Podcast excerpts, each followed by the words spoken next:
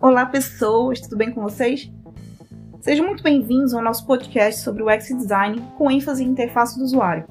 Nesse áudio, vamos continuar o nosso curso com o módulo Definindo UI, tudo no seu lugar. Me chamo Jéssica Pinheiro e, junto com vocês, alunos e professores da UFAM, iremos ter o privilégio de conversar com alguns dos profissionais do mercado local de UX UI.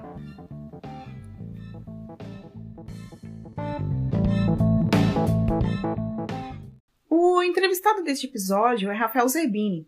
Zerbini é mestrando de design no Cesar School e graduado em design pela Universidade de Brasília, UNB, com ênfase em programação visual. Trabalha como designer de produtos digitais no CIDIA, Instituto de Ciência e Tecnologia. Com três anos de experiência, atua nas áreas de pesquisa em design, design de interação, experiência do usuário e interface do usuário. Já esteve envolvido com projetos web, mobile e, mais recentemente, em desenvolvimento de jogos. Além do design, Zerbini tem interesse em fotografia, desenvolvimento e principalmente em consumo de jogos. Você, um eterno curioso, é um consumidor voraz de podcasts.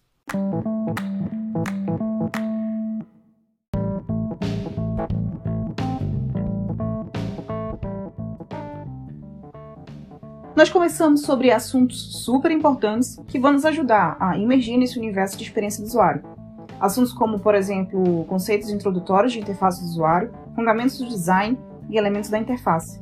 Então, fica à vontade e vem com a gente.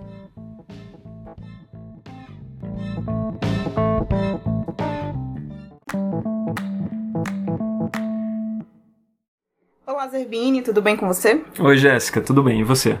Eu tô bem, obrigada por perguntar. É, primeiramente, nós gostaríamos de te agradecer a sua participação e reforçar que a sua contribuição é bem importante para o objetivo desse projeto, que é compartilhar o conhecimento e conectar a realidade da, do mercado com a visão de quem está na academia. Então, vamos começar. Para ajudar o nosso ouvinte a te conhecer um pouquinho mais, você pode falar sobre quem é o Rafael Zerbini fora do ambiente de trabalho? Certo. Então, vamos lá. Meu, meu nome é Rafael Zerbini, eu Zerbini para os íntimos. Eu sou, eu nasci em Brasília, mas eu tive a oportunidade de passar grande parte da minha, um pedaço da minha infância e quase toda a minha adolescência é, na França.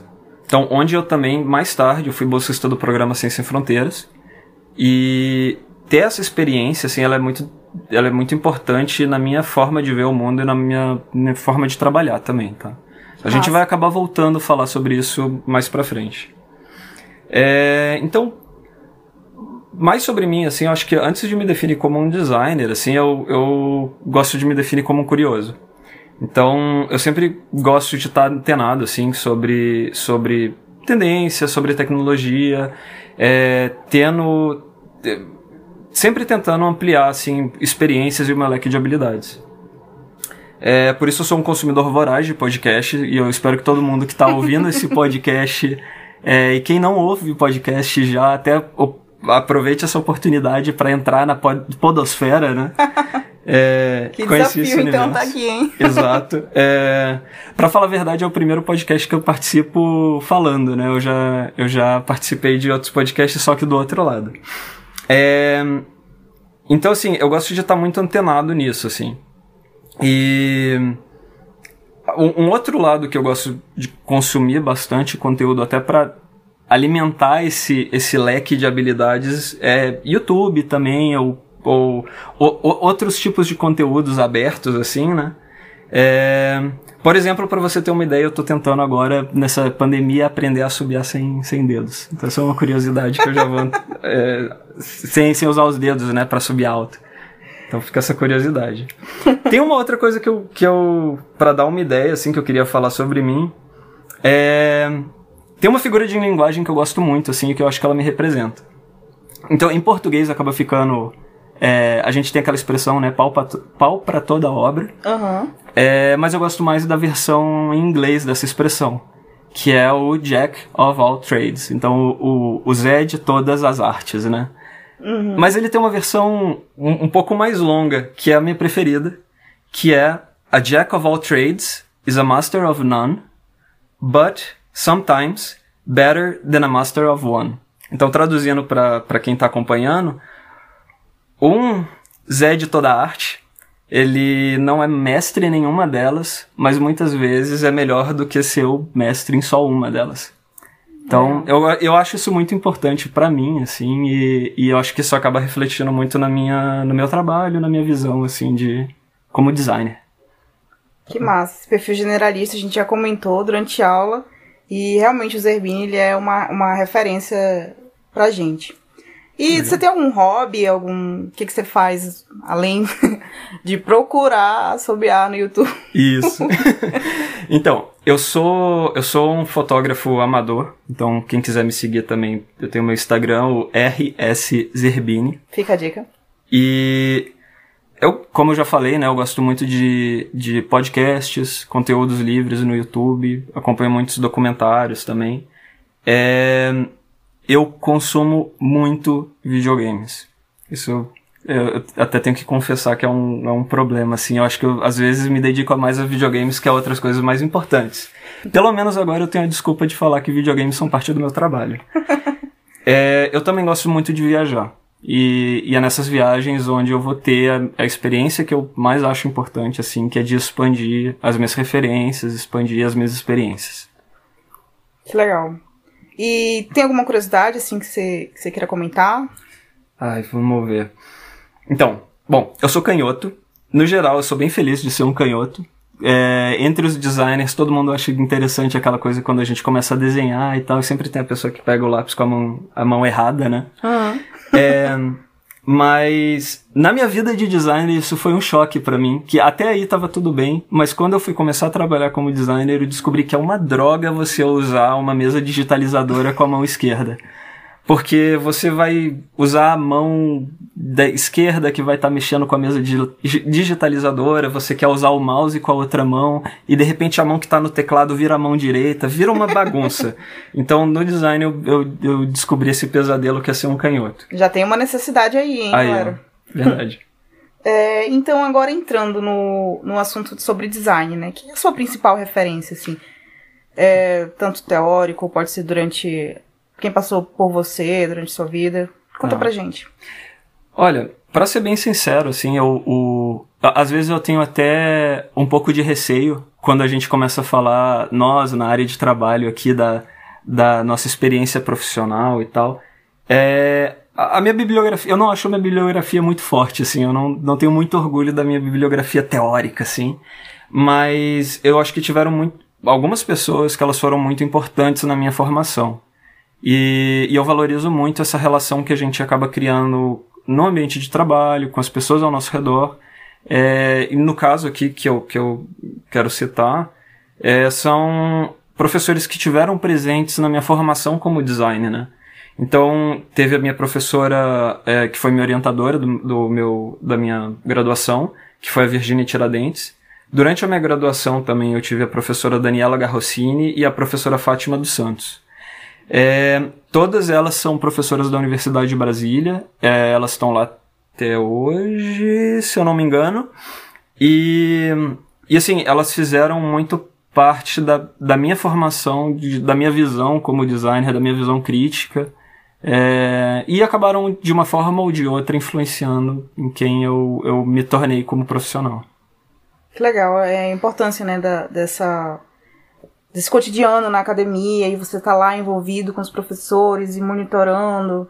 É, fica aí o, o, a dica e o incentivo pra galera que tá, que tá entrando agora. Até puxando essa, esse gancho, essas, essas relações, essas pessoas que a gente conhece na universidade, a gente acaba na universidade entendendo isso como pessoas que fazem parte do nosso dia a dia, pessoas que estão lá meio que fazendo parte daquele cenário da faculdade. É, mas às vezes até ao sair da universidade a gente começa a perceber como elas foram importantes e como essas pessoas inclusive podem abrir muitas portas, né? Sim, sim. Até acompanhando o pessoal que já falou aqui no podcast, é, são inúmeros os casos aqui de pessoas que se conheceram na faculdade e depois começaram a trabalhar juntos. A gente tem alguns casos aqui no CID, assim. É, temos o pessoal que também é, os professores das, das, universidades acabam abrindo portas para novas oportunidades. Sim, então, assim, sim. essas relações são muito uhum. importantes. Tem sido bem, bem, bem comum essa, essa característica. É, então a gente vai começar a entrar no assunto do módulo dessa semana. A gente está falando sobre design de interface do usuário e falando sobre definindo o UI. Então, para começar, vamos relembrar aos nossos ouvintes alguns conceitos de interface. Primeiro, gostaria de pegar uma definição bem inicial. Então, a gente está falando de interface de usuário, a gente está falando de UI, né? User Interface. E eu queria começar isso até pegando uma definição básica de dicionário mesmo. Então, se a gente vai pegar aqui, eu, eu, eu trouxe duas referências. Então, se a gente vai olhar, por exemplo, pelo dicionário Ruais, a gente tem o, o, o é, interface como um substantivo feminino, e ele define uma fronteira que ela é compartilhada entre dois dispositivos, né? Então, se a gente está falando de digital, né? Dois sistemas, dois programas de dados trocando informações, esses dois sistemas vão ter uma interface. Uhum. É, o, quando a gente está falando de pessoas, também, né? O, o, usuário ele interage com o programa através de uma interface, né? Então, é, você falar do Windows, o Windows é uma interface de uso de um computador, né? A gente pode até pegar outros dicionários. O Michelis ele vai tratar a interface do usuário é, como o, o, os componentes que fazem parte dessa interação entre um humano e o computador, né? Uhum. A gente até tem outros campos que vão falar sobre interfaces humano-computador. É, é bem comum até a gente pegar umas definições que eles já vão falar de GUI, né? Graphic User Interface. Então, é interface gráfica com o usuário. E isso vai além disso, né? A gente já vai hoje está tratando de outras interfaces. Então, a gente tem a VUI, né? Voice User Interface, ou interface de voz com o usuário. E vão ter diversas outras interfaces. A gente pode definir todo mundo como UI? Pode, assim, a gente, uhum. a gente consegue restringir como, como interface em geral. É, mas a interface a gente acaba definindo como esse meio em que uma pessoa tentando é, cumprir uma tarefa, tentando fazer um trabalho, fazer uma atividade, ela vai estar tá interagindo com uma máquina, no, no caso, né? Do, do, da interface digital. Legal. E você falou dos tipos de interface, né? Considerando que cada uma delas tem as suas características, né? É, qual que está mais presente, assim, que você, tá, você tem mais contato, assim? Provavelmente de UI, conta pra gente. Então, hoje a gente acaba trabalhando muito com interfaces gráficas, né? Então, até no nosso meio aqui, a gente, por mais que a gente acaba definindo muito como UI, né? É, especificamente, a gente fala muito de GUI. É, então, assim, quando a gente está falando do computador, quando a gente está falando de aplicações móveis, até quando a gente está falando de videogame, que, que no caso é, é, é o, o, que eu estou trabalhando no momento, uhum. É, as interfaces gráficas elas são essas informações, essas, é, esses recursos visuais, no caso, né, que eles vão permitir que esse, que esse usuário e eu, eu acho o usuário uma palavra terrível. Assim. O usuário só é usado para usuário de drogas ou, ou, no caso de design ou, ou de produtos, ah, usuários das nossas aplicações. Né? Polêmico. Né? É polêmico. é, o nosso usuário ele, ele interage com a solução que a gente está criando né, através de uma interface. A gente até pode usar umas outras referências. Então, assim, se eu for falar de produto, a interface entre uma caneca e uma pessoa é a, é o, alça da caneca, né? Então, se eu estou falando de uma interface de usuário, eu estou entendendo aquela, aquele meio que existe entre o objeto em si, que é uma caneca e a função dela é segurar minha água aqui. E levar até minha boca. E levar até é. minha boca, e eu, como função. usuário, que eu quero levar isso até minha boca, e eu tenho uma interface ali no meio que é aquela alcinha. Boa, ótimo exemplo, acho que deu, deu uma clareada assim. E em qual momento se inicia o projeto de uma interface? Falando de interface gráficas, por exemplo, que eu acho que eu acredito que é o mais presente aqui no CID e a gente tem mais contato. Certo. Então, o, o, projeto de interface ele vai começar muito antes da gente começar a mexer com qualquer programa de computador, inclusive muito antes da gente começar a pegar o lápis para começar a desenhar qualquer coisa, sabe? Boa. É, o, no Cydia e, e, em diferentes, é, é, diferentes empresas, diferentes é, áreas aqui onde, onde a gente vai trabalhar, onde o, o pessoal que está acompanhando a gente vai vir a trabalhar um dia, é, a gente vai começar, antes de, de, definir a interface, antes de definir qualquer coisa, a gente tem que discutir sobre os requisitos desse, desse sistema. Então a gente tem que ter um entendimento muito bem, muito extenso sobre exatamente que, que problema a gente está lidando, é, sobre como a gente quer abordar esse problema, quais as limitações, até se a gente está resolvendo um problema através de um celular, a gente está falando de, de uma interface bem específica que vai ser uma interface mobile, né? De uma interface de, de, de é, telefonia móvel, né? Uhum. Ah, isso já vai definir muito é, que tipo de interface eu vou estar tá lidando. Além disso, além da gente falar do meio, do problema e de, de como a gente vai solucionar isso, é, a gente já tem que ter um entendimento também bem extenso e, e acaba entrando nas nossas tarefas de tanto de, de UX, né, de User Experience, de, uhum. de experiência de usuário, é, quanto de UI, que é a gente entender quem é esse usuário, é, como esse usuário ele, ele vai resolver a, a, a, o problema dele, e a gente se estende mais isso um pouco mais para frente, e aí a gente vai usar uma série de ferramentas para iniciar esse processo. Então, dentro das ferramentas do design, vão ter diversas ferramentas envolvidas com a fase de pesquisa, que é para a gente aprofundar esse nosso entendimento desse usuário, é, ou, por exemplo, entrevistas com usuários, ou até a gente seguir usuários, né, ser stalker de usuários, uhum. ou, ou ser, ser aquele pesquisador sombra, né, que, que a gente vai observar os nossos usuários, é, ou até mesmo se a gente é, ir para uma fase de benchmark, que no caso é, é, um comparativo de similares, né? Então a gente analisar outras soluções que já estão presentes no mercado e que já fazem, é, já oferecem é, uma solução similar com o que a gente está trabalhando. Então isso também vai fazer parte do nosso entendimento, da gente começar a entender como a gente vai começar a projetar uma interface. Além disso, acho que é, a gente também tem que falar sobre assim, mais sobre o usuário, né? O, o usuário é sempre o foco da, da nossa conversa aqui. Uhum. Então, assim, falar, a gente tem que entender esse usuário de uma forma muito extensa. E, e, eu acho que na nossa conversa aqui de hoje a gente vai acabar mencionando mais, se aprofundando mais nisso. É, muito bem colocado. É, a, a UI não, não meio que anda ali caminhando juntos, né? Não tem como eu, eu projetar uma boa interface se eu não tiver uma boa UX eles estão ali é, caminhando e, e, a parte do, do vídeo é apenas um, uma parte do guarda-chuva onde tem várias áreas, né? Isso, um anda meio de mão com o outro, né? Não é, não é nenhuma questão da a UX, ela vai nascer e ela vai ser definida e em seguida a UI vai ser feita, né? É. É, tem muito a questão da UX ser elaborada, a gente vai elaborar um pouco a UI, a UI vai demandar mudanças na UX, e essas coisas elas evoluem juntas, né? E isso tudo sendo validado com o usuário, uhum. com o cliente, com a liderança de projeto. E não pode ser de forma nenhuma imaginado separadamente. Exato. E do que é composto uma boa interface? Então, uma, uma boa interface, ela. A gente pode até falar de autores aqui que eles tentam metrificar isso.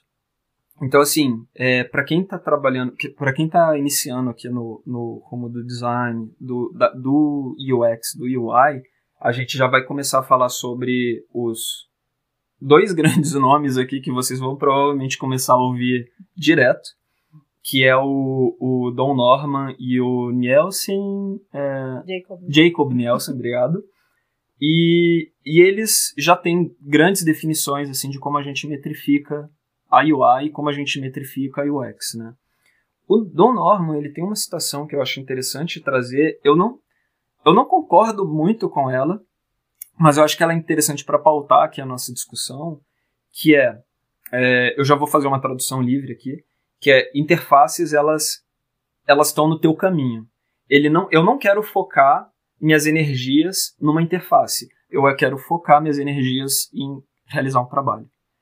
Então assim, essa fala, ele, ele trata como a interface ela é um meio, mas ela é um meio não tão necessário e o, o importante é realizar a tarefa. Eu acho que o que ele quis dizer aí é não, não que não seja tão necessário, mas que se eu não conseguir realizar a tarefa, não foi feita uma boa interface. Com, não, com certeza, é. com certeza. Uma coisa, uma coisa ela, ela depende da outra ali, né? sim, né? Sim. Mas, mas eu, eu concordo assim que muitas vezes o foco às vezes não é a interface, o foco é realizar a tarefa, né? Mas então, eu só assim, realizo a tarefa se eu tiver uma boa interface. Exatamente. Obrigado.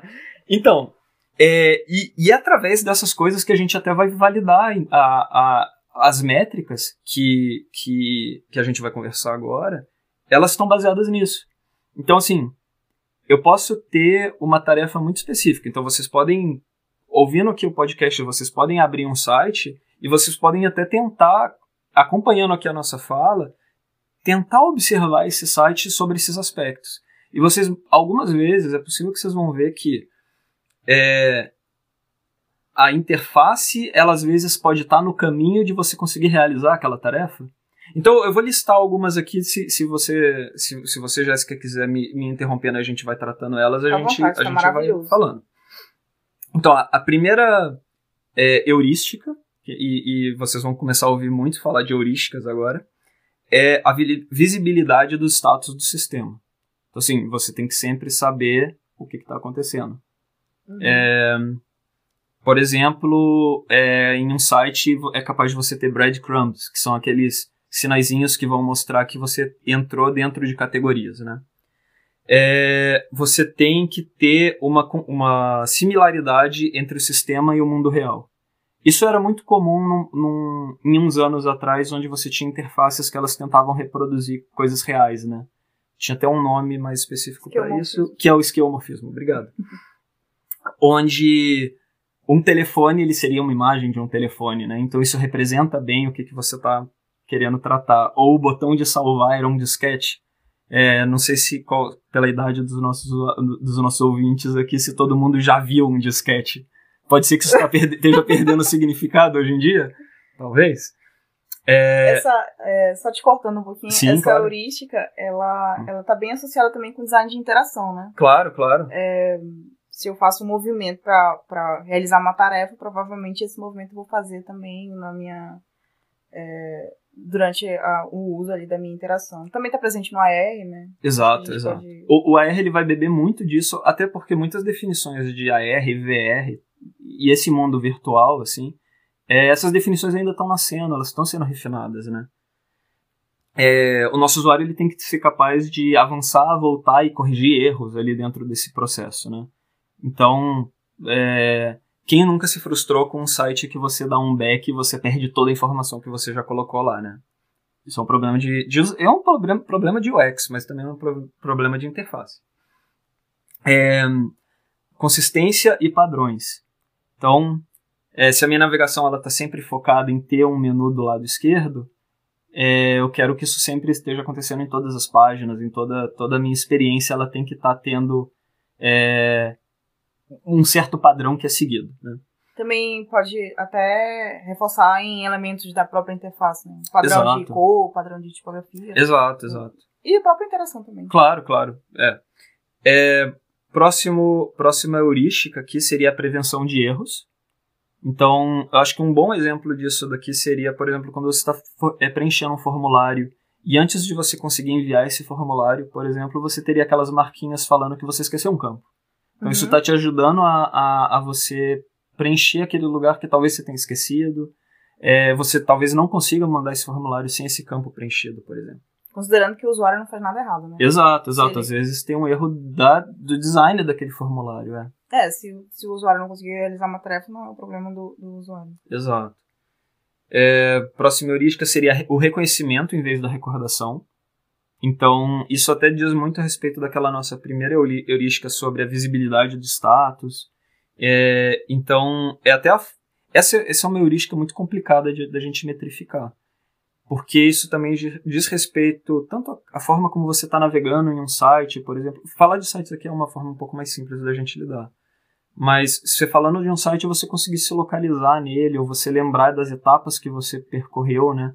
Ou lá na frente do processo de um site você não ser demandado de uma informação que você às vezes forneceu lá no início. É, então, assim, aqui tem, um, tem uma série de pontos também. Legal. É, flexibilidade e eficiência do uso. Então, assim, às vezes quanto mais você usa um sistema, mais você quer pular etapas dele. Então, eu permitir que um usuário mais experiente da minha ferramenta ele tenha a capacidade de é, talvez fazer um uso da minha ferramenta de uma forma mais eficiente. Atalhos, né? Atalhos, exato, exato. Ou que nem vocês, vocês agora entrando no mundo de design e tal, ou até é, quem tá, já está trabalhando com design gráfico, você pode estar tá usando o Photoshop e você usar os botões ou você usar atalhos de teclado. Sim. Isso daqui são, são eficiências, né? São atalhos de eficiência.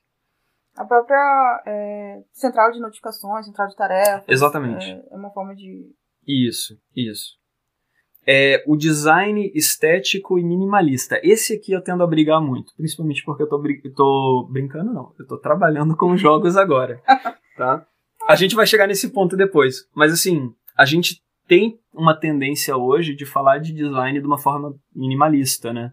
A gente vai olhar padrões de como o Material Design, que é o, o, o sistema de design criado pela Google, é, eles tendem a trabalhar muito com cores chapadas, materiais é, planos. Uhum. Eles trabalham muito com movimentação e, e altura de elementos, mas assim, é, é, tudo relativamente minimalista. Isso é uma tendência atual do mercado, e é tudo bem, isso está acontecendo nesse momento. Mas no meu caso aqui, que eu estou trabalhando com um jogo, se o meu jogo trata de um mundo de fantasia e um, e um mundo mágico, às vezes eu trabalhar, eu falar que o meu o design da minha interface tem que ser minimalista, vai bater de frente com os valores do meu jogo. Então aqui já entra uma questão de que é, essa heurística talvez ela não, ela não funcione tão bem no meu caso aqui, que eu estou trabalhando com, com jogos, né? Mas é, é uma coisa importante a ser observada. É, às vezes você quer fazer uma interface super elaborada, super criativa, e na verdade ela está entrando no caminho, é como, como a gente tinha visto da citação do, do, do Don Norman, né? É uma, é uma interface que está entrando no caminho da eficiência de você conseguir navegar aquilo e realizar a tua tarefa. Então, uhum. assim, existe aí uma questão a, a, a ser estudada mesmo, né? De, de uma atenção de como você desenvolve isso. Observar a narrativa, né? O que, que você está fazendo. Exatamente. É, faltando mais dois últimos, ah, duas últimas heurísticas aqui, que é ajudar o usuário a reconhecer, diagnosticar e se recuperar de erros. É o famoso Ctrl Z. É, então aqui, nesse, nesse momento aqui, você tem uma interface que ela não vai ser punitiva, né? Então você pode dar um back, você pode corrigir um erro, enfim. E na última etapa que é ajudar a, é, a, a, a, a documentação disso, né? Então, é, permitir que o nosso usuário, ele, ele, isso seja intuitivo. Então, quem nunca... Talvez os, os, os nossos ouvintes mais antigos vão lembrar disso, quem já passou pela experiência de pegar um celular novo e passar um mês tentando aprender a usar aquele maldito celular? É. Aqueles celulares bem antigos, assim, pré-smartphones, assim. Cada celular tinha uma interface diferente. E toda vez você tinha que reaprender a usar aquela droga daquele celular. É verdade, bom ponto. Exato. Hoje em dia a gente já tem padrões de usabilidade. Uhum. Então, assim, se eu já tô falando. Eu vou, vou levantar outra polêmica aqui eu quero que toda a tralha do meu, do meu aplicativo, toda, todos os menus do meu aplicativo estejam dentro de um lugar só. Surge o famoso botão hambúrguer, que é aqueles três tracinhos ali que existem em um canto do teu aplicativo. E muitos aplicativos que não sabem como resolver a inter... Não, ó, eu estou sendo polêmico. Muitos aplicativos eles vão jogar tudo que existe na interface dentro do, menu. do menu sanduíche. Exato. Então, assim, a gente já tem certas expectativas sobre o uso, certos padrões de uso. Quem usa Android já conhece um, o, o padrões nativos do Android, quem usa iOS conhece padrões nativos do iOS. Até quem migra de um para outro tem essa dificuldade. Então, assim, a questão de documentação, a questão de, de usabilidade aqui diz respeito também a, a, eu, a, a sua interface, a, ao, ao seu campo aqui, ele ser intuitivo. E, e essas aqui são métricas.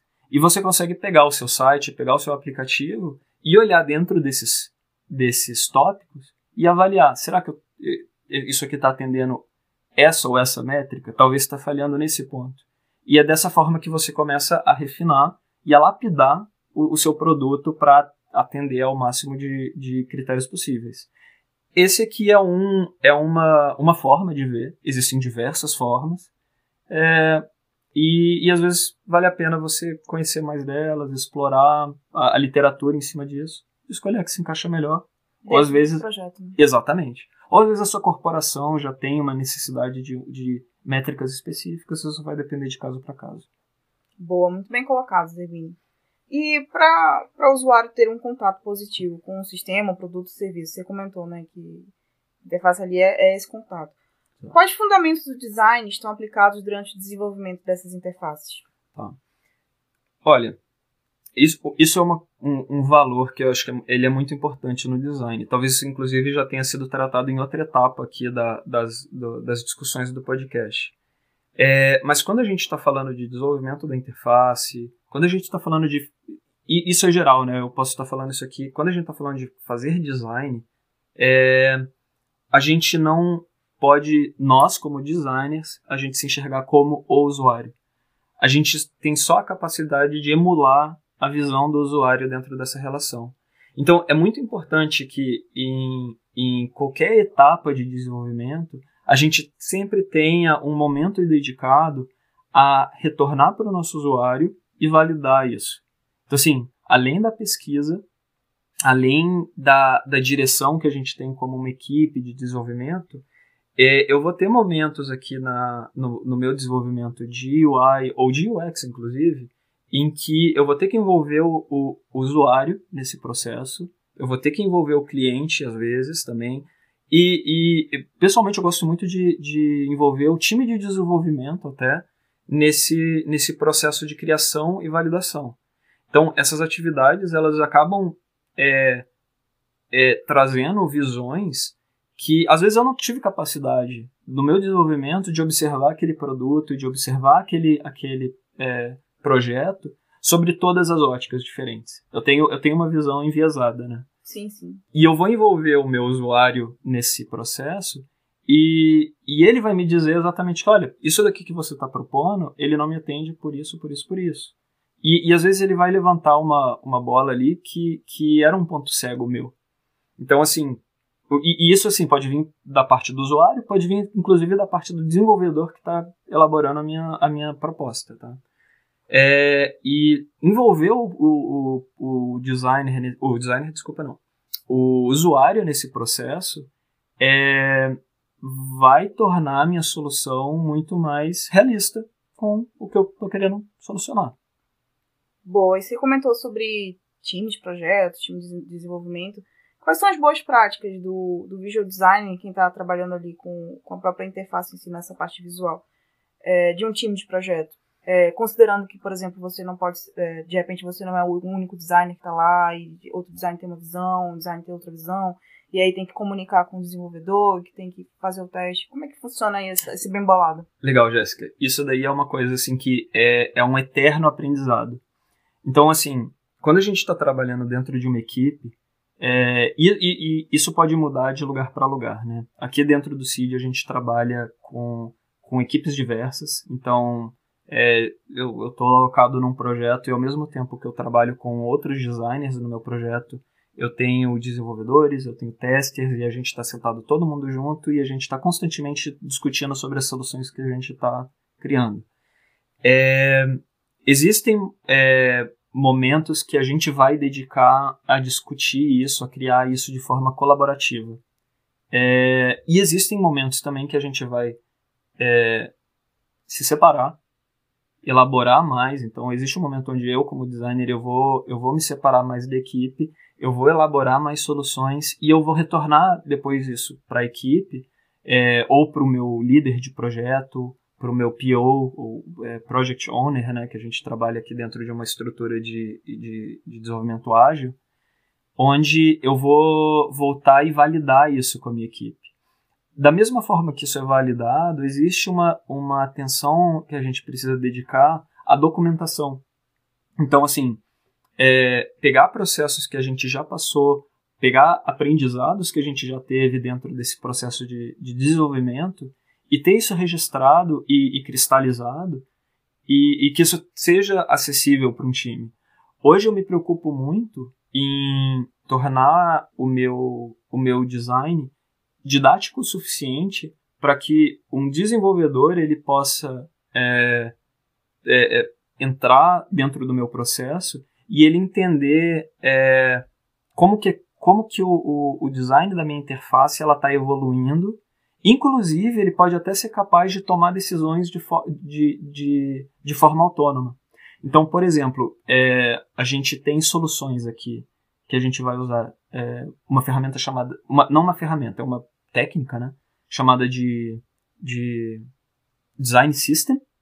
E o Design System ele vai padronizar uma série de, de critérios, uma série de componentes, de componentes e que um, um desenvolvedor, inclusive, ele pode olhar para a minha aplicação, olhar o, o, o, o meu entregável para esse desenvolvedor e ele até enxergar um erro que eu cometi. Então, por exemplo, vou, vamos, vamos falar um, um, exemplo aqui, que todos os botões da minha aplicação, eles têm 34 pixels de altura. É capaz de em alguma tela eu tenha esquecido isso, eu tenha cometido algum erro e eu tenho um botão que ele está com 37 pixels de altura. Na hora que o desenvolvedor ele pegar esse documento e ele estiver é, desenvolvendo essa página, é capaz que ele até veja aquilo e olha, não, isso aqui está fugindo do padrão que a gente está seguindo, ele está fugindo do padrão até que você definiu lá atrás. Então ele tem como recorrer à minha documentação e ele, e ele identificar esse erro de forma autônoma. Então isso é, é um processo que ele é muito colaborativo.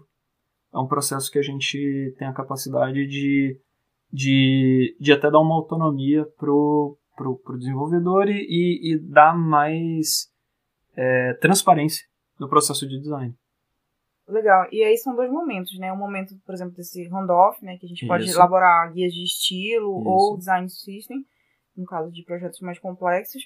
E existe aquele momento também do, como você falou, né? De colaborar e criar junto, né? É, pode ser até usado dentro do próprio design studio, onde o, o desenvolvedor vai ali é, falar, olha, isso não, isso é possível fazer, isso não é possível fazer. Então, essa, essa se co-criar dessas multidisciplinas juntos e cada um dentro da sua competência tem sido bastante positivo. Esse, essa questão até que você falou do, do dessa cocriação é a oportunidade que eu tenho para eu não descobri só na hora do meu handoff, o handoff é, é a entrega do é quando eu, eu fecho a minha atividade de, de design e eu entrego para isso ser desenvolvido por um, um desenvolvedor. Eu não descobri só nesse momento que uma solução que eu criei ela é inviável, ou que a ferramenta que a gente usa hoje em dia para existem limitações técnicas de execução ou de tempo ou de prazo de projeto que aquela aquela solução que eu gerei ela ela é tecnicamente inviável, por exemplo, porque eu já tive uma participação do desenvolvedor no processo de criação para validar que aquilo ali é possível, que aquilo ali é viável, exato. Boa. Então, bem importante é esse time integrado. Falando sobre técnica aí que, que você comentou, é, então você poderia citar para gente qual, quais técnicas, regras, dicas é, facilitam o processo de, de criação da interface por esses através desses designers do, é, visuais? Legal. Aqui é, é onde eu quero puxar muito. É, é, esse processo é uma parte muito querida para mim. E assim, a gente pode falar de técnica, a gente pode falar de, da parte de eu fazer, assim, partes inclusive que são muito importantes, tá? Não estou descartando nada disso. Mas eu tenho que fazer uma pesquisa extensa, eu tenho que entender muito bem do meu usuário. É, é ótimo se dentro da minha corporação, dentro do meu, da minha gestão de projeto, eu tiver critérios muito claros do que, que essa ferramenta tem que ser, o que ela tem que fazer e as coisas que eu tenho que atender dentro da minha interface. É, eu posso falar também da, da questão visual, né? Então, a, a questão da gente criar um, um painel de referências visuais onde eu vou basear a, a linguagem que eu quero trazer naquela, naquela ferramenta. Mas eu, eu quero levar, tal, talvez puxar a sardinha um pouco para um, um, um lado aqui que eu tinha mencionado antes, que é nesse momento que você, como designer, vai ter a capacidade de trazer uma série de referências, uma série de experiências da sua vivência para dentro da tua interface. Então, assim, lembra quando a gente estava falando lá no início, quando a gente fala que interface é meio? Interface é, o, sim. é o, o que existe entre um usuário e uma ferramenta. A gente pode dis, distorcer isso aí um pouco mais. Interface acaba sendo uma linguagem. Sim. Então, assim, a gente falar de interface é uma coisa é, é, é, eu, eu tenho que ter a capacidade como designer de eu conseguir dar a, o vocabulário necessário para um, um usuário usando uma ferramenta, de, dele ter a capacidade de se expressar. Então, é, eu posso até, inclusive, citar é, experiências terríveis com interface, é, como, por exemplo, acho que se usa muito pouco hoje em dia, mas quando a gente estava falando de interfaces por voz, quem nunca usou, eu acho que o, o site do Detran aqui de, Manaus, de, do Amazonas ele usa isso, interfaces por voz que você está ligando num saque e você precisa falar a palavra conta para acessar a sua conta. E você precisa que ter um. Frustração. É muito frustrante. você precisa, é, você precisa exigir que o seu usuário tenha um, um vocabulário muito específico, porque o teu sistema não entende outro vocabulário que não seja aquele pré-definido, para poder usar aquela ferramenta. Então, assim, nesse momento de criação de uma interface, é, é tanto onde você tem que vai ter uma definição muito clara é, do vocabulário que você está usando, das palavras que você está dando o poder aqui do seu usuário usar para se expressar, mas isso também ele vai, isso que eu estou falando muito de, de talvez ele, ele, isso sangre um pouco para o lado de experiência. É, mas da mesma forma que visualmente eu vou poder tratar é visualmente explicando assim que a gente também acaba tratando muito do lado visual na UI, né? Uhum. Eu posso transparecer mais da experiência desse usuário para uma interface. Eu, no momento que eu tenho um entendimento quem é esse usuário, é muito diferente você é, tratar de uma interface para uma comunidade ribeirinha, por exemplo. Ela vai, ela vai ter referências visuais muito específicas que uma, uma, uma comunidade ou um usuário que viva num ambiente urbano, ele vai ter. Sim. Então, assim, entender quem é o usuário, entender... Contextos diferentes. Exato, exato. E isso transparece na sua, na sua interface. E você ter experiências, você ter vivência, é, vai te permitir ter um entendimento de mundo para você ter a capacidade de, voltando também num outro ponto que eu tinha comentado antes, emular a visão desse seu usuário. Então, assim, eu como, como designer, eu acho extremamente importante é, a gente sair de dentro da nossa bolha de conforto, de, da, nossa, da, da, da nossa área é, nossa é, mesa ali. Da nossa mesa, exato. Levanta da sua mesa vai na rua e vai viver. Isso daqui é, é, é, é onde você vai trazer a, o, o, o, você, você deixa de, de ser é, o, o, simplesmente o conteúdo dos livros que você leu, das referências que você estudou, do, do, do, do ambiente acadêmico onde você está inserido hoje, e que é extremamente importante, não, não, não nego isso, mas é onde você pega toda essa parte teórica e você vai colocar dentro de uma experiência de vivência. Sim. E, e, e depois de, uma, de, de, de você pegar a parte teórica e ter isso aplicado em, em experiências reais, e você absorver experiências reais, você levar isso de volta para sua mesa de trabalho e, e você deixar isso, isso é, permear o seu design. E o seu design, o seu design, a sua interface, é, a sua arte que seja, ela passa a ter um, uma camada a mais de significado porque você teve a capacidade de trazer uma experiência real para aquilo. Muito bom, muito bem colocado. É... E sobre interface de jogos, onde tudo é muito dinâmico, assim, é, interação e precisa estar, tá, estar tá muito atento ao que está acontecendo. Que aspectos visuais devemos, devemos considerar para o projeto de quem, de um jogo, por exemplo? Um... Legal. Então, aqui eu vou, eu vou precisar fazer umas referências e desculpa para quem não é do mundo de jogos, é, eu não sei se, se a Jéssica vai colocar os links aí no final, mas. Posso colocar. É, eu, vou, eu vou até falar devagar para a gente até poder olhar essas referências e vocês, vocês irem acompanhando isso. É, quando a gente está falando de jogos, como eu tinha mencionado antes até, essa questão de, dos, dos critérios de design eles complicam um pouco. Porque se a gente até for olhar de novo aquele, aquela heurística sobre uma estética minimalista, pode ser que isso não atenda o seu jogo. O seu jogo ele não tem uma estética minimalista e a gente agora precisa que a nossa interface ela seja relativamente complexa. é... Então, assim, é, quando a gente fala de jogo, ele ganha uma, uma camada a mais, é, que isso até é uma, é uma interação estranha para o mundo de design, que dependendo de, do meio onde você está inserido, do meio onde você está trabalhando como designer, provavelmente você é a única pessoa criativa do teu meio. É, criativa, eu digo, é, a gente acaba colocando, aqui eu estou categorizando o design como um profissional criativo, tá? Então, assim, conheço, eu conheço diversos designers, designers que eles trabalham dentro de um meio onde você vai ter diversos desenvolvedores, você vai ter diversos técnicos e você é a única pessoa de design daquela equipe. Ou, se você tiver a sorte como a gente tem aqui no Cydia, da gente estar tá inserido dentro de um time de design, né? É, dentro de uma equipe de design. É, mas até normalmente, quando a gente está falando de aplicações, de, de aplicativos, de design web, provavelmente você é, é a pessoa criativa que está trabalhando com a identidade visual, a criação estética daquela sua ferramenta.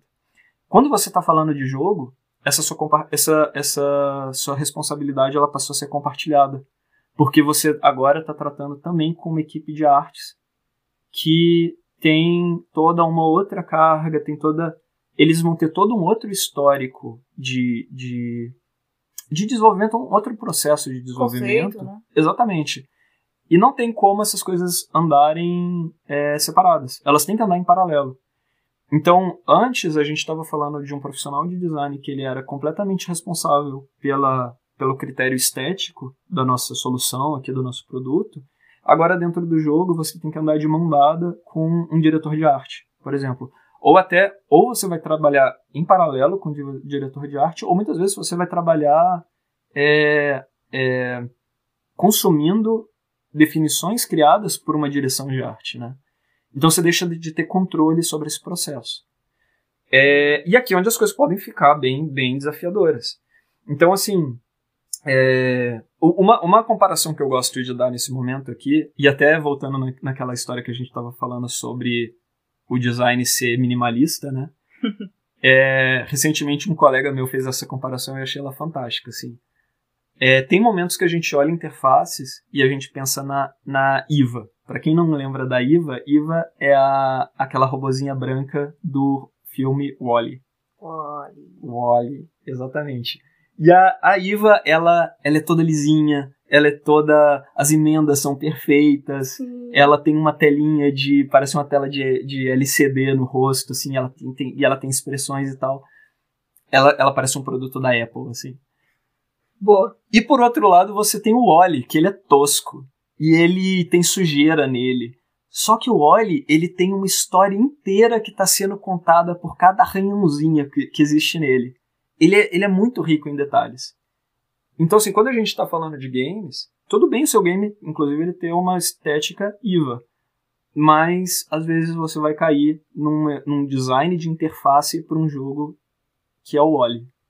E agora a sua interface vai ter que beber disso. E se a gente for olhar para o que o Don Norman fala ali, não dá mais para a gente falar de uma interface minimalista dentro desse meio. Ou pode ser que dê. Você pode ter um twist agora, a gente vai trabalhar com contrastes. E, e, e, tudo bem, a gente tem diferentes critérios que a gente pode trabalhar com, com contraste, com, com é, é, é diferentes critérios visuais aqui, até para gente, a gente criar essa diferença. Mas pode ser que você precise trabalhar com uma interface Wally. Boa, excelente, excelente comparação. Mais um, uma referência agora, para quem quiser visualmente ver isso, é, eu quero que vocês procurem a interface do, do jogo Persona 5 da Atlus. Persona 5, se você for procurar Persona 5 interface, vocês vão ver que é uma coisa caótica. Assim, são cores, formas, é, textos escritos com parece que picotes de jornal e personagens voando e cada, cada tela que vocês vão ver e elas, ela vai ter uma cor diferente e se a gente for simplesmente pegar essas telas estáticas e aplicar ali as heurísticas que a gente conversou antes, provavelmente ele não vai passar em nenhuma delas. Assim, é, é, provavelmente seria um fracasso, assim. Mas quando você agora faz essa mesma pesquisa aí de Persona 5, interface, e joga isso no, no, no YouTube, e você olha essa interface ela acontecendo de forma viva, e você, como um personagem dentro daquele jogo, falando com outro personagem, e essa interface ela sendo animada, você passa a ver que ela faz muito sentido. E porque o movimento está associado com aquilo, porque aquilo faz muito parte da estética do jogo. Então, assim, não aquele jogo ali não existe possibilidade da interface ter sido feita de forma destacada da arte do jogo. Né? Existe uma história, né? Existe uma história. A interface está contando uma história. A interface ela, ela, ela é parte da, da história que está tá sendo narrada dentro daquele jogo. Então, é, dentro do jogo, desenvolvimento de interface, a UI, ela, ela ganha um, uma camada a mais ali de, de complexidade. Algumas pessoas vão achar isso desafiador, vão achar isso interessante, outras pessoas podem achar isso limitante, né? É, mas, pessoalmente, eu tô achando fantástico estar tá, tá trabalhando nessa área. Boa. E quais são as nossas responsabilidades ao passar o projeto para o desenvolvedor? Você comentou ali um pouco sobre handoff, você pode aprofundar um pouco mais? É, eu, talvez eu tenha já mencionado, eu tenha mencionado alguns pontos disso, mas quando a gente fala de handoff, a gente está falando muito sobre clareza, sobre é, uma documentação que vai ser acessível para esse, esse, esse é, desenvolvedor, né? É, a gente pode estar tá tratando hoje de uma série de ferramentas que podem facilitar o handoff. Então, até como em episódios anteriores, eu, se eu não me engano, a Josi tinha mencionado, existe uma, um leque de ferramentas que são possíveis para serem usadas no design. Por incrível que pareça, eu nunca imagino uma pessoa fazendo design hoje no PowerPoint, mas segundo ela, pessoas fazem. é, o momento disso ser feito, de, de, da gente falar de um handoff, de uma entrega para um, um desenvolvedor disso, a gente pode estar recorrendo a é, ferramentas como, por exemplo, o Zeppelin, é, que é uma ferramenta é, dedicada a handoff. É, Zeppelin como o, o, a, o, o, o, balão, né? Zeppelin. Sim, sim. É, que ele é dedicado a uma entrega de, de handoff. A gente tá, pode estar tá falando sobre o Adobe XD, que ele tem uma, uma ferramenta nativa interna dele de entrega para o desenvolvedor. O Figma, que é outra ferramenta de design, também tem uma, um recurso interno de handoff. Ou a gente pode estar tá falando de uma documentação completamente manual, onde você vai abrir um PowerPoint, você vai colocar um desenho da tua tela lá e você vai agora marcar como um arquiteto as distâncias de cada botão, os tamanhos de cada botão ali. E assim, se isso atende o seu, o seu usuário, o seu desenvolvedor, e inclusive o desenvolvedor nesse momento se torna usuário do teu handoff, né? é, a gente isso às vezes está um pouco fora da nossa mão. Determinadas corporações, determinadas empresas, elas tratam o handoff de, de, de formas diferentes. É, o importante aqui, e, e, independente de todas elas, é clareza. Então, assim, é, muitas pessoas acabam tendo, sendo apegadas ao design, né? Sendo apegadas ao, à criação delas, a gente acaba tratando os, os nossos, as nossas criações como os nossos filhos. É, e é nessa hora de handoff, que é literalmente hand off, é tipo, minhas mãos não estão mais aí, e, e, que pode, inclusive, ser frustrante para certos designers, porque é, é, é nesse momento que a, a, gente perde um pouco o controle do processo. Então, assim, a gente vai entregar essa documentação para um desenvolvedor, isso vai ser desenvolvido, existe um momento que a gente vai olhar e vai comparar essa documentação com o que foi de fato desenvolvido lá, lá na frente. A gente pode ter fases é, em design seguida, review. né? Design review, onde a gente vai falar, olha, peraí, esse botão que era desse jeito não tá desse jeito. Vamos rever isso aqui. É, existe essa etapa, assim, da gente, da gente revisar o que foi desenvolvido. É, mas isso, isso é muito um acordo. Um acordo entre cavalheiros aqui. Onde a gente é, promete não se agredir tanto dentro do, do momento de tanto atrito. Calma, é gente. Eu entregar isso para um desenvolvedor. Boa. E esses nossos projetos estão sempre evoluindo, né? Sendo Sim. testados e liberando novas versões com melhorias. Por exemplo, você já fez handoff, o desenvolvedor ali conseguiu é, aplicar o projeto, tá, tá, tudo certo, e aí passou para lançamento para testar. Exato. É, tanto na parte visual, as melhorias acontecem, quanto de funcionalidade, né? Sim. Quais são sim. as, as diretrizes, assim, para esta prática? Acabou, é, acabou o projeto, acabou os testes, como é que funciona? Isso varia muito de empresa para empresa. Eu posso falar um pouco mais assim como a gente trabalha aqui no Cydia, que nós somos uma empresa que trabalha dentro do campo de, de metodologias ágeis, né? É, a gente já chegou a tratar de, de metodologias ágeis aqui no, no curso? Sim, sim. Sim? Legal. Curso do Edu. Perfeito. Então, assim, quando a gente fala de metodologias ágeis, existem todos os momentos, existem as cerimônias, né? Onde a gente vai, que nem agora a gente está falando, fazer um handoff de uma série de, de ferramentas de design. Isso vai ser validado, isso vai ser implementado, né? Quando a gente está falando de um projeto como um todo, e agora com uma, uma visão bem macro, né?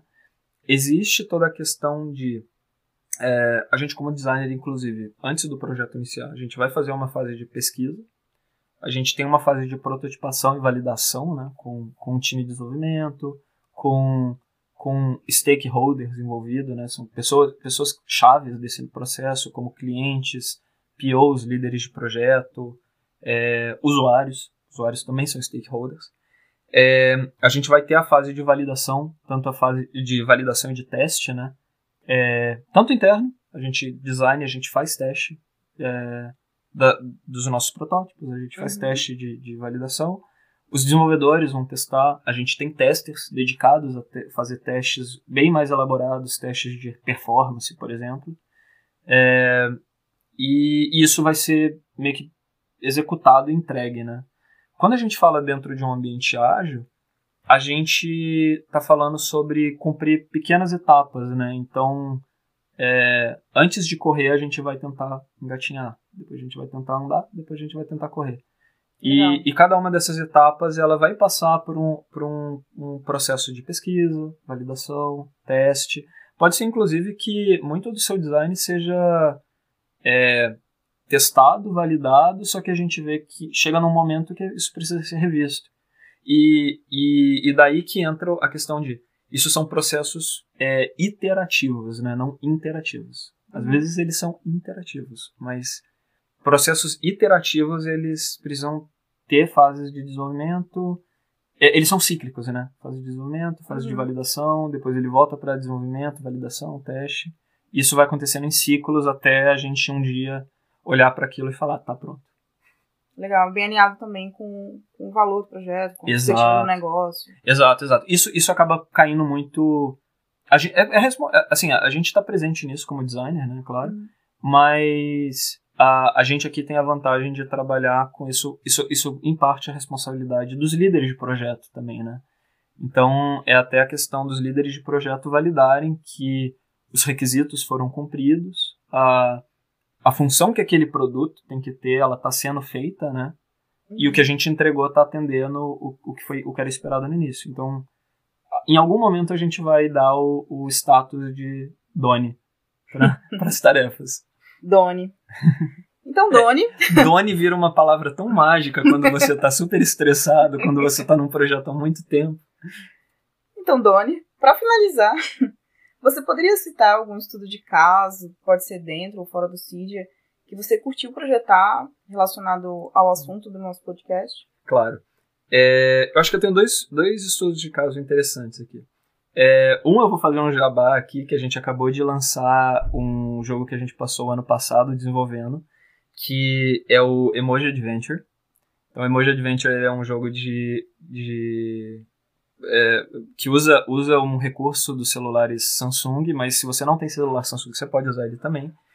É, em que você vai usar o seu um, um avatar criado à sua imagem, ou, ou se você não tiver um celular Samsung, talvez você não possa fazer isso, mas a gente tem emojis já pronto lá dentro do jogo, é, para fazer uma pequena aventura. O Emoji Adventure ele é um ele é um uma primeira prova de conceito de- dessa função, né, que a gente pode usar o, o, o AR Emoji, que é uma função do celular Samsung, dentro de um ambiente de jogo. E nele a interface ela segue muito ah, alguns pontos que a gente falou aqui sobre a sua interface ela contar uma história, né? A gente no jogo não teve muito tempo de desenvolver uma história em si do jogo, uma história narrativa do jogo, mas a interface ela faz um papel importante ali que é ajudar a aprofundar essa história, aprofundar o, o jogador dentro daquela narrativa. É, uma, um outro projeto aí, aí que não foi eu que estava envolvido, né? O, o, que eu citei lá em cima, que era o, o Persona, é, é, um ótimo exemplo de desses jogos, o jogo inserido, assim. Mas é, um caso que eu tive participação é, era na época da faculdade e eu estava participando da, da empresa Júnior da Universidade de Brasília, né? Eu, a Lamparina.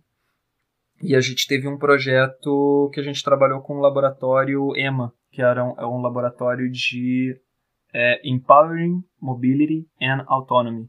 Era um laboratório de criação de é, protótipos robóticos, protótipos mecânicos, é, de empoderamento para pessoas deficientes. E a gente teve projetos muito interessantes nessa época, inclusive até hoje eu tenho uma colega que, que trabalha com eles, é, que, que eles trabalham é, auxiliando pessoas deficientes. E inclusive muitos projetos que eles estão que eles estão envolvidos trabalhavam com, com é, competição. Era, era eram protótipo, protótipos competitivos assim de colocar uma pessoa paraplégica pedalando uma bicicleta numa corrida de bicicleta, assim, com as próprias pernas, sabe? Era, eram, é projetos, desafiador, né? eram projetos incríveis, assim. E, e ele passa muito por esse processo, assim, sabe? Era, foi um projeto muito querido para mim. Que legal. Falando de desafio, conta pra gente, qual foi o seu maior desafio, assim, na sua carreira, até hoje, Eita. e como que você superou, se conseguiu superar. Aqui eu já vou até adiantar, eu, é uma dica que eu vou, vou, uma sugestão que eu vou fazer lá no final, mas sem, sem sem colocar a carroça na frente dos bois. Eu acho que até hoje, o meu maior desafio, que eu ainda não superei, e todo dia é um aprendizado novo, é a gente superar a síndrome do impostor. Não sei se isso já foi comentado aqui na, no podcast. Ainda não. Tá. Pode tá. dar. então, a gente como designer aqui, é, é, muito importante a gente ser capaz de, da gente entender é, que as nossas experiências, e, e aqui eu quero puxar de novo aquela sardinha, a gente é feito das experiências que a gente vive, sabe? Elas são sim válidas e é o conjunto dessas diferentes experiências, é o conjunto dessas vivências que elas nos tornam uma pessoa complexa, nos tornam um designer mais complexo, mais rico, mais referências, assim, é, são, são coisas que a gente vai transparecer no nosso trabalho. É, é, é a gente é, e é através desse processo, assim, a gente ter é, compreensão, ter a capacidade, né, da gente se autoavaliar de, de uma forma crítica.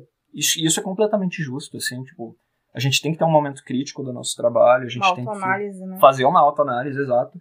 Mas a gente ser capaz de fazer, de ter uma análise assim de, da, da nossa auto-eficiência é, e, e valorizar é, o nosso trabalho, as nossas conquistas. Pessoalmente, eu, eu sou muito crítico comigo mesmo, assim.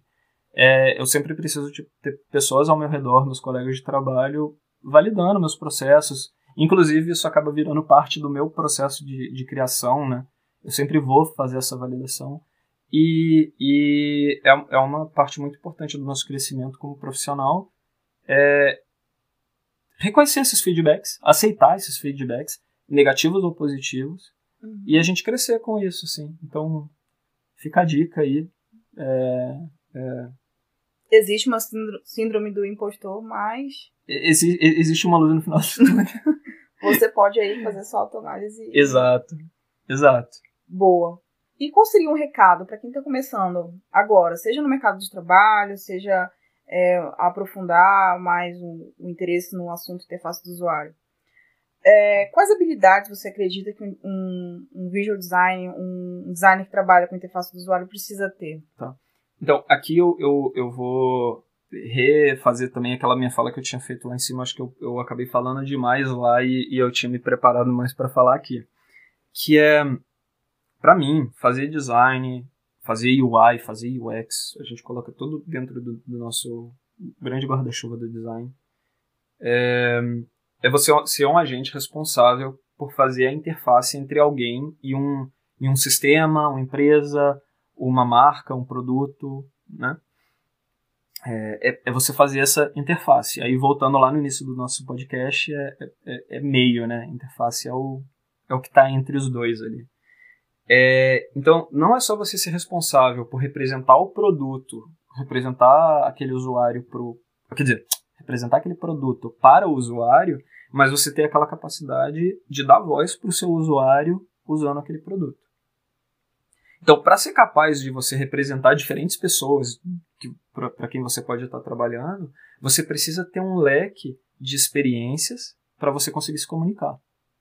E, e, e, é só através de ter uma experiências ricas, ter, ter experiências concretas mesmo, você estar tá aberto a, a viver coisas, é, que você vai ter essa capacidade de emular a visão do outro dentro daquela relação de design, né? É, então, assim, o, o, design, eu acho muito importante a gente tratar isso. E, e quando a gente. Eu, eu adoro a palavra interface. É, eu, o design, ele é interface tanto nessa relação de usuário e, e produto, quanto ele é, ele, é, ele é interface quando a gente fala assim. Ele, ele é, um, ele é uma, uma habilidade de, de meio. Então a gente pode olhar design e, e puxar é, é, certos aspectos aqui de sociologia. Eu acho que como a gente teve o, o Marcos é, Sieberman que estava participando aqui, um antropólogo, ter habilidade de antropologia aplicadas dentro do meio de design, ter habilidade de arquitetura, biologia, psicologia, a, é tudo isso daqui que a gente está falando, a gente ter habilidade de trazer um código que existe dentro desses meios para dentro do, do, de uma questão de design e usar isso como ferramenta para é, empoderar, de certa forma, o nosso usuário nesse meio. Então, assim, aí eu volto até na minha, na minha apresentação, né? Eu fui extremamente feliz, eu, eu tive essa oportunidade fantástica de passar parte da minha, do meu desenvolvimento, da minha vida, fora do Brasil, onde eu tive um, um contato com, com outras é, é, perspectivas, outras experiências de vida completamente diferentes. E eu trago isso para o meu dia a dia. Eu sou de Brasília, hoje eu estou morando em Manaus. E se eu falar aqui para vocês agora que eu fiz o balão, peguei a tesourinha e passei debaixo do buraco do tatu, isso não vai fazer o menor sentido para vocês. Porque isso é uma coisa muito específica de Brasília. Inclusive, eu deixo esse easter egg aqui, quando se vocês quiserem descobrir o que, que é isso tudo que Vou eu falei. pesquisar. Pesquisem, vocês precisam de um candango. Candango, aliás, o nome carinhoso que você dá para um, um brasiliense. Então, você ter a capacidade de ser um designer que vai trazer é, diferentes experiências, diferentes códigos de diferentes lugares, e, e você conseguir dar isso para o teu usuário e empoderar o teu usuário dentro dessa relação, é, você se torna um, um, designer mais rico. Você se torna um, um designer que que vai é, enriquecer mesmo o seu, o seu, a sua interface é dentro dessa relação. Então, assim, eu aqui como designer, candango, em Manaus, estou adotando gírias manauaras dentro do, do meu vocabulário. Porque, Olha ele! E exatamente, então assim, nosso podcast aqui tá chibata. Recomendo que continuem ouvindo, ouçam os outros episódios também e, e espero que isso todo esse assunto aqui tenha sido muito enriquecedor para vocês também. Muito bom, muito bom. Chiba. É, você indica algum, antes de nós finalizarmos, você indica algum livro ou alguma série? Assim? Claro. Minha parte favorita aqui. Então, eu, eu, eu, eu, eu não consegui me conter. Eu fiz várias indicações aqui, a gente vai passar por elas. É, eu quero indicar um jogo que eu acho que ele é, ele é muito interessante, um jogo que saiu ano passado, chama Sayonara, tipo japonês mesmo, Sayonara. Wild Hearts, é, da distribuidora Anapurna. É, é um jogo que ele, ele, ele vira um pouco de cabeça para baixo algumas coisas que a gente normalmente entende por videogame, assim. É, eles têm, dessa mesma distribuidora, eles têm outro jogo de uns anos anteriores que foi Florence. Essa é outra recomendação que eu quero que eu quero recomendar para todo mundo. É, são todos jogos de celular, então todo mundo pode ter acesso a eles. Acho que tem para alguns consoles também. É, uma outra recomendação que eu quero fazer aqui, aí de novo, eu puxando a nossa conversa para o lado de experiências. Não basta só a gente falar sobre aquele nosso assunto que está dentro da nossa bolha sempre, né? É, eu, eu quero recomendar o podcast, então, para quem não é, pod, é podcasteiro aqui, eu, eu venham para o mundo dos podcasts. Eu quero recomendar o podcast Naruhodo, que é da família B9 de podcasts. Eu amo o Altair. O Altair, ele é um. Ele, ele, o, o meu sonho é ser aluno do Altair um dia. É, que, ele, que ele é desse podcast. Inclusive, eles têm um podcast bem recente, episódio 251, que é sobre a síndrome do impostor. Então, para quem tá passando por síndrome do impostor, essa galera aqui do mundo é, acadêmico, isso é muito comum. Inclusive, ouçam o podcast Naruhodo 251. Vocês vão se sentir um pouquinho melhor, eu me senti. é, que é exatamente sobre isso. Assim, é um podcast de ciência, de é, é, é, é, disseminação de conhecimento científico. A gente entender que, por mais que eu seja designer aqui, a gente faz ciência, sabe? A gente tá trazendo, como eu falei lá atrás, a gente está trazendo conhecimentos de arquitetura, de psicologia, de sociologia e tal. A gente é um emaranhado de, de, de habilidades aqui. De novo, designers são interface para todas essas coisas. É, então, assim, podcast o Rodo, inclusive todos os outros podcasts da família B9, o Braincast, Mopoca, Mamilos, História de Ninar para Garotas Rebeldes. Recomendadíssimo.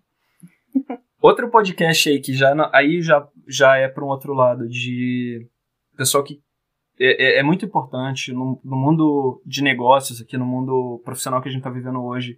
Inglês é muito importante. E se vocês quiserem um podcast em inglês que não fala só sobre design, mas também sobre todo esse mundo em volta de design e essas outras habilidades, eu quero recomendar o podcast 99% Invisible. 99% Invisible. É um podcast americano que traz muito disso que eu já falei aqui sobre essa cruza de informações e, e como a gente vê que o, o a, é possível que a nossa área de atuação seja muito maior do que o horizonte que a gente está tá vendo. E dentro disso Boa. aqui, alguns outros canais de YouTube, Curra Desgaste. Eita! Ou, Repete, por favor. Meu alemão tá ruim. Curra... Em inglês fica mais fácil que Eu é vou pôr na descrição, gente. In a Nutshell, ou Dentro de uma Casca de Nós. É, é nessa pegada também. Então, assim, fala de design, fala de ciência, fala de sociologia, psicologia, tá tudo inserido ali. E outros canais que são mais conhecidos, como o, canais, o canal Vox, Wisecrack e o Vsauce. Todos esses links vão estar tá aí na postagem. São coisas que eu acho muito rico para você ampliar seu horizonte como designer. Mesmo que a gente esteja em pandemia, a gente não possa sair da nossa mesa e ir lá pra rua abraçar pessoas e ter experiências. a gente vai tentar fazer isso aqui por meio de podcasts e pelo YouTube. Boa, ótimas dicas, Evine. Nós agradecemos muito. E, é um infelizmente, prazer. estamos chegando ao fim do nosso podcast. Gostaríamos de agradecer novamente ao Rafael Zerbini, Zerbini para os íntimos. É, é um prazer estar aqui. por ter aceito o convite e ter doado um pouquinho do seu tempo para o nosso projeto. Muito obrigada, Zerbini. Valeu, Jéssica. Valeu, importante gente. cada dica, cada, cada informação, conteúdo muito relevante e, e, e bem exemplificar para nós. Tudo bem. Tchau, tchau, gente. Tchau, tchau.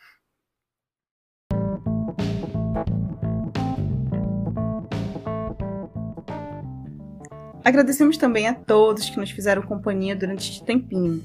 E já faço aqui o convite para o nosso próximo podcast, que está imperdível. E vamos continuar a abordar este mesmo tema dentro do próximo módulo. Muito obrigada e até logo!